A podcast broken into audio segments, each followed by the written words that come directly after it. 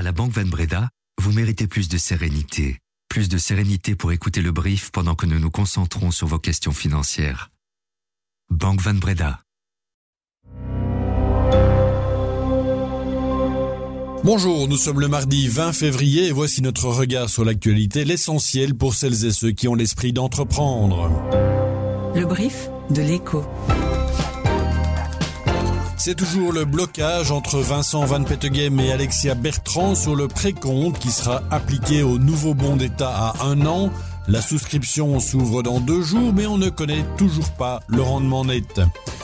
Le secteur industriel européen se réunit à Anvers aujourd'hui pour lancer un appel à l'Europe.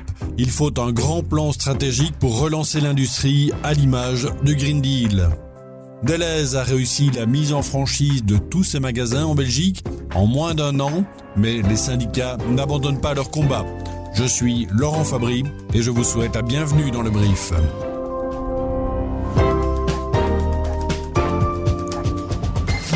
Le brief, c'est info, dès 7 heures. L'agence de la dette doit dévoiler aujourd'hui les taux des nouveaux bons d'État, mais particularité de cette communication très attendue, c'est que les investisseurs ne connaîtront pas le rendement net du bon d'État. Le ministre des Finances veut un précompte réduit à 15%, la secrétaire d'État au budget veut 30%, la question n'est pas tranchée. Christine Scharf, bonjour. Bonjour Laurent. Vous êtes journaliste à l'écho, vous suivez ce dossier depuis quelque temps. comment en est-on arrivé à cette situation un peu saugrenue? On ne connaît pas encore le précompte qui sera appliqué sur le bon d'État. Euh, quand est-ce qu'on y verra plus clair, en fait? Alors, on en est arrivé là parce qu'il y a un bras de fer au sein du gouvernement. Donc, il avait prévu, lorsqu'il a émis le bon d'État en septembre, qui a connu un, très grand succès puisqu'il a levé plus de 22 milliards, il avait prévu euh, la possibilité de prolonger le précompte réduit sur euh, les bons d'État à un an qui serait émis au premier semestre 2024. Mais maintenant, le ministre des Finances veut instaurer euh, cette prolongation, tandis que la secrétaire d'État obligée, Alexia Bertrand, elle, a émis un avis négatif sur cette proposition estime qu'il ne faut pas subsidier euh, ce bon d'État un an. Et donc, il n'y a pas de décision. L'agence de la dette est obligée de communiquer maintenant les taux qui vont accompagner ces bons d'État, sans pouvoir dire quelle sera la fiscalité sur le bon d'État un an. Quand est-ce qu'on y verra plus clair? Ben, Probablement mercredi, puisqu'un cairn est programmé mercredi pour euh, se pencher sur la question. En tout cas, le gouvernement devra trancher pour ce jeudi, date de l'ouverture des souscriptions pour les bons d'État. Et quelle que soit sa décision finale, l'agence de la dette ne perd pas son objectif de vue, celui de collecter jusqu'à 13 milliards et demi d'euros via des bons d'État à un an en 2024.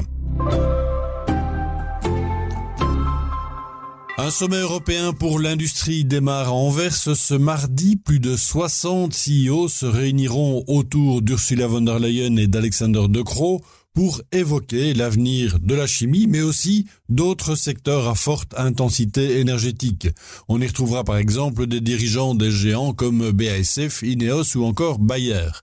L'objectif est de présenter un ensemble de demandes réunies dans une déclaration, la déclaration d'Anvers, sur ce qui est nécessaire pour ancrer l'industrie en Europe. Il devrait en résulter un European Industrial Deal, par analogie au Green Deal que l'on connaît, alors, quelles sont les principales contraintes qui pèsent sur l'industrie en Europe La réponse de notre journaliste Simon Souris. Alors on pourrait citer beaucoup de choses, hein, mais il y a quatre grands points d'attention qui seront relevés par les, patrons en présence. Tout d'abord, il y a la question des subventions. On a vu ces dernières années la Chine, les États-Unis être très généreux envers les entreprises, mais la concurrence existe aussi au niveau européen. Il serait intéressant d'avoir un, un terrain d'entente ou en tout cas une approche commune. À cela s'ajoute tout ce qui est la question de l'énergie, que ce soit au niveau des prix et de l'approvisionnement, qui sont des, facteurs évidemment importants dans les décisions des grands groupes. Et alors s'ajoutent euh, deux grandes catégories qui sont la sécurité juridique et la réglementation. Les grands groupes n'aiment pas le flou, n'aiment pas savoir vers quoi ils vont. D'un autre côté, quand ils sont au courant de la sauce à laquelle ils vont être mangés, il y a une difficulté à concilier les objectifs établis et ce qui est souhaitable. On peut prendre l'exemple du climat, de l'environnement. Il y a certains acteurs qui nous disent aujourd'hui qu'il est impossible de maintenir le cap sans compromettre le développement économique, la croissance et la prospérité. Alors je vous parlais d'Ursula von der Leyen il y a un instant. La présidente de la Commission européenne souhaite briller un second mandat. Elle a déclaré son intention ce lundi lors d'une réunion du Parti chrétien-démocrate allemand à Berlin. Euh, son objectif principal est clair. Écoutez. Nous voulons renforcer la démocratie de l'Europe et de l'Union européenne et nous voulons relever tous les défis qui nous entourent, mais de manière à ce que les gens sachent qu'ils peuvent compter sur la sécurité de l'Union européenne. En annonçant sa candidature, Ursula von der Leyen met fin à des mois de spéculation sur son avenir politique. Euh, Frédéric Rohr, bonjour. Bonjour Laurent. Vous êtes journaliste politique à l'écho, spécialiste de l'Union européenne. Dites-nous l'élection d'Ursula Ursula von der Leyen à la tête de la Commission européenne est-elle déjà acquise finalement? Une élection n'est évidemment jamais acquise d'avance, euh, on parle de l'avenir, mais ce qui est clair ici, c'est que pour von der Leyen, il y a une série d'astres qui s'alignent, on va dire.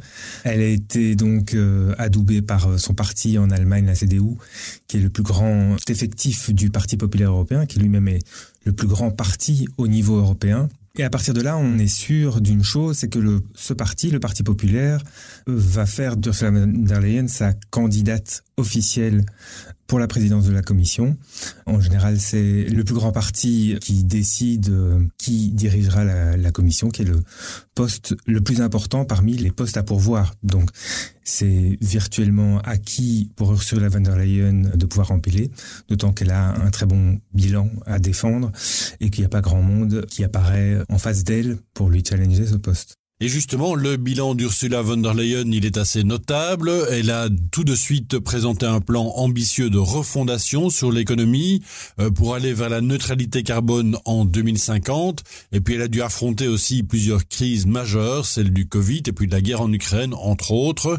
Mais quels sont les défis qui l'attendent pour les prochaines années si elle continue à la tête de la Commission européenne, Frédéric? La perspective de l'adhésion de l'Ukraine, de la Moldavie et des autres États qui vont adhérer dans un futur euh, plus ou moins proche à l'Union européenne est un défi considérable pour l'Union européenne qui doit se réformer, qui doit réformer ses modes de fonctionnement, ses, politiques euh, communes, donc la politique agricole qui a posé beaucoup de défis ces derniers temps. On a vu les agriculteurs euh, venir manifester bah, une réforme, une refonte de la politique agricole qui très vraisemblablement va devoir être faite, ne fût-ce que parce que bah, voilà, il faudra à terme intégrer un un, pays aussi grand que l'Ukraine et réfléchir comment on va euh, répartir les deniers européens qui sont limités, comment réformer l'Europe pour pouvoir continuer à décider quand on sera euh, plus de 30 membres, quoi.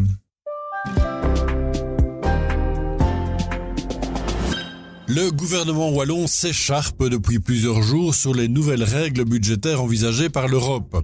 Elles sont plus strictes. Chaque pays doit désormais limiter son déficit à 3% du PIB et sa dette à 60%. Alors d'un côté, le ministre président socialiste Elio Di Rupo ne veut pas de ce carcan budgétaire. Il le considère comme un retour de l'austérité au moment où il faut déployer des investissements massifs dans des domaines comme l'environnement et la réindustrialisation. De l'autre côté, le ministre du budget, le libéral Adrien Dolimon, se dit plutôt satisfait des règles européennes et il demande à Elio Di Rupo de ne pas adopter une posture électoraliste de faux monnayeur et en appelle à ses responsabilités.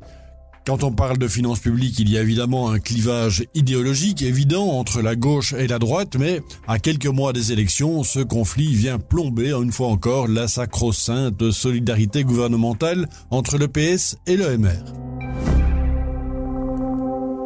Toujours en Wallonie, mais dans un registre plus constructif cette fois-ci, la région investit dans la durabilité de ses industries. La ville de Tournai accueillera bientôt le pôle MC Carré pour rendre circulaire et décarboner les industries de la terre et de la pierre. Alors concrètement, MC Carré, c'est une sorte d'incubateur dont la promesse est de voir éclore des startups de la brique et du ciment durable.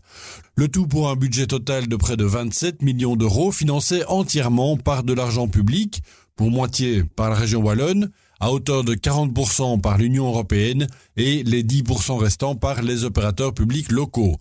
Olivier Bontemps est directeur énergie et solutions durables chez IDETA, une agence de développement territorial en Wallonie-Picarde. Il énonce trois façons de rendre plus vertes ces industries au micro du journaliste de l'écho Maxime Paquet. La Wallonie est fortement impliquée dans la migration vers les clean tech. Et donc ici, dans notre bassin euh, de vie, c'est effectivement la production de briques et de ciment, qui sont des industries euh, malheureusement euh, assez captives du CO2. Hein. L'objectif, c'est de pouvoir maintenir ces savoir-faire et l'emploi qui est lié sur le territoire. Et donc, quelque part, c'est de contribuer à la décarbonation de ces industries. Ça peut se faire sur trois éléments. La première chose, évidemment, c'est de travailler sur des substitutions de combustibles, travailler avec des combustibles plus propres, verts, par exemple du biogaz. Puis après, effectivement, c'est le travail euh, d'incorporation de nouveaux matériaux, hein, donc euh, finalement ces matériaux qui sont moins lourds en, en, carbone. Et puis le troisième volet, évidemment, c'est de pouvoir capter euh, le CO2 à l'émission et donc finalement faire en sorte que, en tout cas pour le court et le moyen terme, bah, du carbone est envoyé à l'atmosphère de manière beaucoup plus réduite. AO2, la brique et le ciment revendiquent 5000 emplois directs en région wallonne. Les promoteurs immobiliers montent au créneau contre la TVA sur la démolition et la reconstruction. Après le Covid, la TVA avait été abaissée à 6% pour tous les acteurs du secteur en guise de coup de pouce au secteur immobilier. Mais en fin d'année, le gouvernement fédéral a mis fin à la TVA réduite sur les opérations de démolition et de reconstruction pour les promoteurs uniquement. Les particuliers peuvent quant à eux toujours bénéficier du taux réduit. D'après l'Union professionnelle du secteur immobilier, cette décision aura pour conséquence la non-construction de plus de 6000 logements qui étaient pourtant dans les cartons. Elle avance une perte de 111 millions d'euros de recettes TVA pour l'État. L'UPSI a donc déposé un recours en annulation partielle de la loi devant la Cour constitutionnelle. Avec cette procédure, elle espère une pérennisation de la TVA réduite à 6%. Ça y est, Deleuze est parvenu à franchiser l'ensemble de son réseau. Les 21 derniers magasins viennent de trouver un repreneur indépendant. Moins d'un an après l'annonce fracassante, le pari est donc gagné pour la direction de l'enseigne au Lyon. À ce jour, 45 sur les 128 magasins sont déjà passés du statut de magasin intégré à franchisé. La transformation de l'ensemble du réseau est prévue pour la fin de l'année 2024.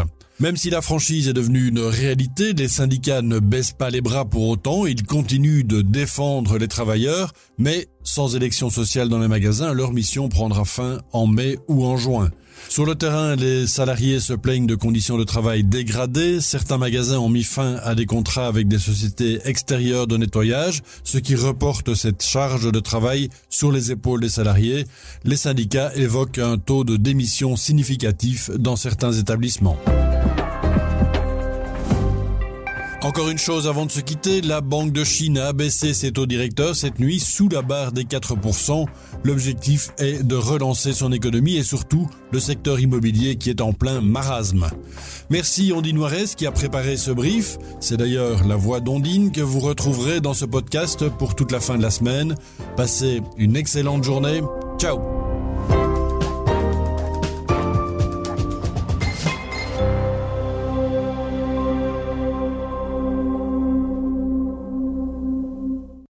la Banque Van Breda, vous méritez plus d'équilibre, plus d'équilibre financier, plus d'équilibre financier pour vous et votre entreprise pour pouvoir vous concentrer sur votre équilibre vie professionnelle, vie privée. Vous méritez également plus de Banque Van Breda pour votre vie professionnelle et privée. Banque Van Breda, réservée aux entrepreneurs et aux professions libérales.